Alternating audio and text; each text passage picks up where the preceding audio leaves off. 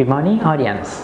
I'm Dr. Gulapong Shayanam from Faculty of Medicine, Ramathibodi Hospital, Mahidol University, Thailand. My name and affiliate are as below. It's my pleasure to share to all of you my experience in care of patients with COVID-19. As we know from the beginning of this year, the coronavirus disease 2019 or COVID-19 caused by the severe acute respiratory syndrome or SARS-CoV-2 has become a serious threat to public health worldwide. However, patients with COVID-19 have a variety in severity of the disease, from no symptom to severe respiratory failure. Concerning the appropriate care, our hospital has classified patients into three groups by the severity of disease. Firstly, cohort ward. This ward is for patients who have oxygen saturation room air 95% or more, or oxygen saturation room air 92 to 95%, but can correct to be more than 95% with oxygen cannula 5 liters per minute and respiratory rate less than 25 per minute. Cohort ward rooms are relatively negative and isolated room. Secondly, intermediate ward for patients who needs cross-monitoring but not meet ICU criteria. The wall and doors of these rooms are tra transparent for clinical observation. Since the rooms are airborne infection isolation room or AIRR, patients admitted in this room can be applied oxygen cannula, oxygen mask with bag and non-invasive ventilation. Lastly, intensive care unit for patients who have oxygen saturation less than 92% despite of oxygen cannula 5 liters per minute and or respiratory rate more than 25 to 30 per minute. These rooms are also rooms that are airborne infection isolation room. Patients in ICU can be applied any oxygen support, non-invasive ventilation, and endotracheal tube with ventilator depend on respiratory demand. Patients with severe COVID-19 could have multiple organ involvement. Respiratory system involvement is the most frequent. Appropriate respiratory care can increase survival and decrease complications. Besides respiratory care, the other aspect should be also concerned in the management of the patients with severe COVID-19. Firstly, about the AKI management. To care patients with severe COVID-19, we should know about AKI management. AKI frequently occur among patients with COVID-19. The incidence of AKI is higher among patients admitted in ICU and associated with poor outcomes. The study from 13 hospitals in New York showed 37% of patients with COVID-19 has AKI and near 15% of patients with AKI require renal replacement therapy. In our cohort, 8.6% has AKI and only 2% of them require renal replacement therapy. AKI occurs early within 7 days after admission or around 15 days after onset of illness. AKI was associated with severity of disease, especially acute lung injury and mechanical ventilation. The risk factors of AKI in patients with COVID-19 are older age, hypertension, diabetes mellitus, cardiovascular disease, vasopressor use, and need for ventilation. Management of AKI in COVID-19 is divided into two parts, supportive treatment and renal replacement therapy. Supportive treatment including hydration, lung protective ventilation, hemodynamic stability, and nephrotoxic drugs avoidance should be performed to all patients with severe COVID-19. Concerning renal replacement therapy, the indication and time to initial RRT or renal replacement therapy are similar to the non-COVID-19 patients. If patient's condition meets the criteria, dialysis should be started. Mode of dialysis is dependent on clinical of patients and available of resources as well as the burden of care in treatment to avoid unnecessary disease exposure.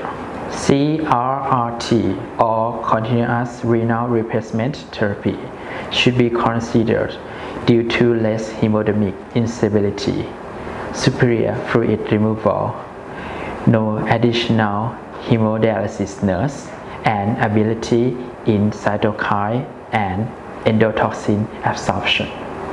CRRT can also shift to PIRRT in some circumstances. However, the other modes of dialysis, for example, SLED or SLED, intermittent hemodialysis, and peritoneal dialysis are also useful. Double lumen for hemodialysis should be inserted under aseptic technique and full personal protective equipment. For safety reasons of patients as well as healthcare personnel, video cameras were applied to monitor the hemodialysis setting and overall patient conditions. The next aspect that's also important and should be concerned is nutritional management. Malnutrition is a condition that results from the imbalance of dietary intake and requirement. The prevalence of malnutrition is high in hospitalized patients, especially critically ill setting. Patients with severe COVID-19 increased risk of malnutrition due to loss of appetite, decreased food sensation, dyspnea, and increased inflammatory process. Appropriate nutritional support might prevent nutritional related complications and improve clinical outcomes.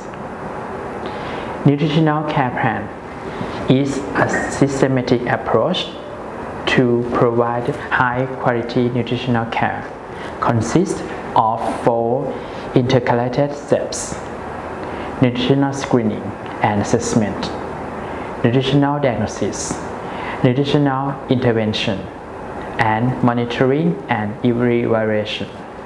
Firstly, all patients admitted in ICU should be screened and evaluated their nutritional status.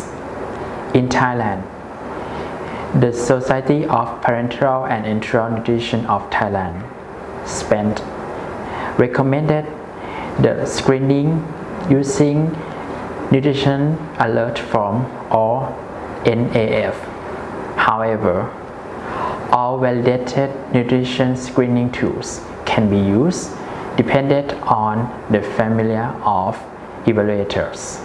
After screening and assessment process, we can diagnose patient's nutritional status.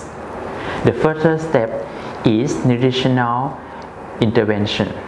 At least we should know the energy and protein requirement of each patient.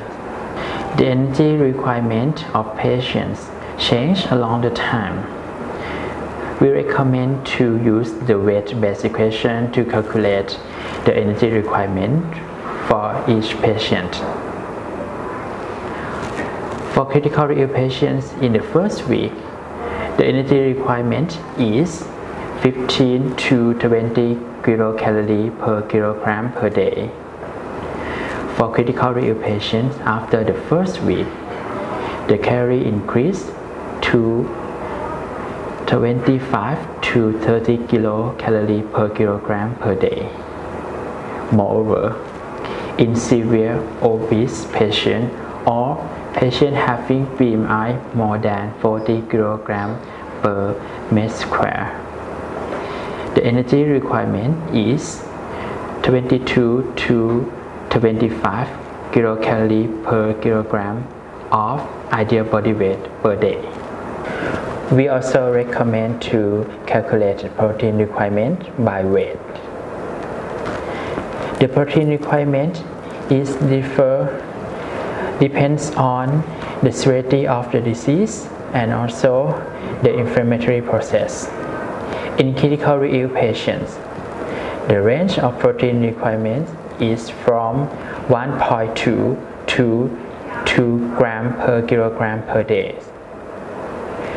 For severe obese patient or BMI more than 30 kg per meter square, the protein requirement is 2 gram per kilo per day or more. Route of feeding should be step by step as the following. Oral diet. If patients can eat by themselves adequately.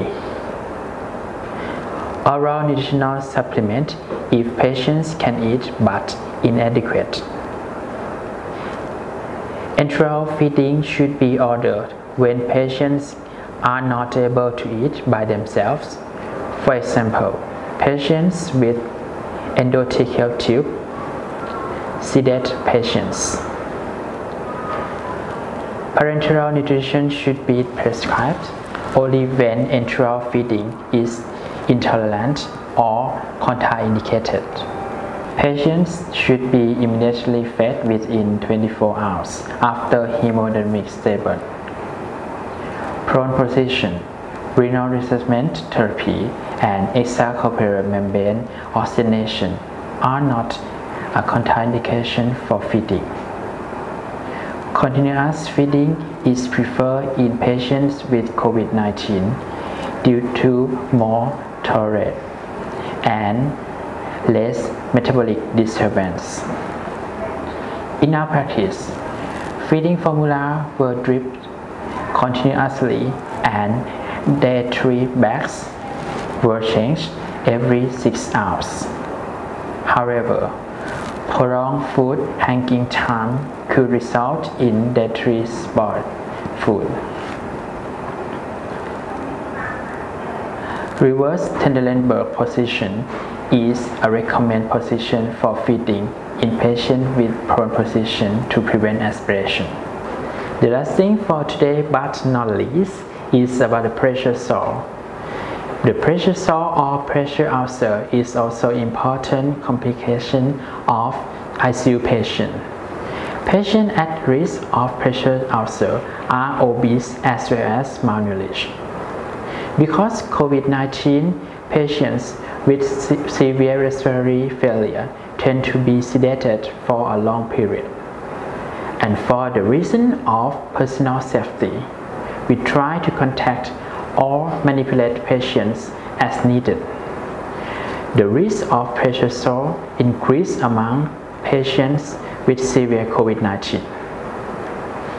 To prevent the ulcer, special pressure relief methods and cushions should be applied into weight bearing area and bony prominent areas. Change position as much as possible and good skincare can also prevent the ulcer. Even though COVID-19 is a new disease and many knowledge of COVID-19 are still concealed, I believe that with our attention and dedication, we can help our patients from this emerging disease. Hopefully, my experience will be helpful for you to adapt for proper management in your hospital setting for your patients. Thank you. ขอบคุณครับ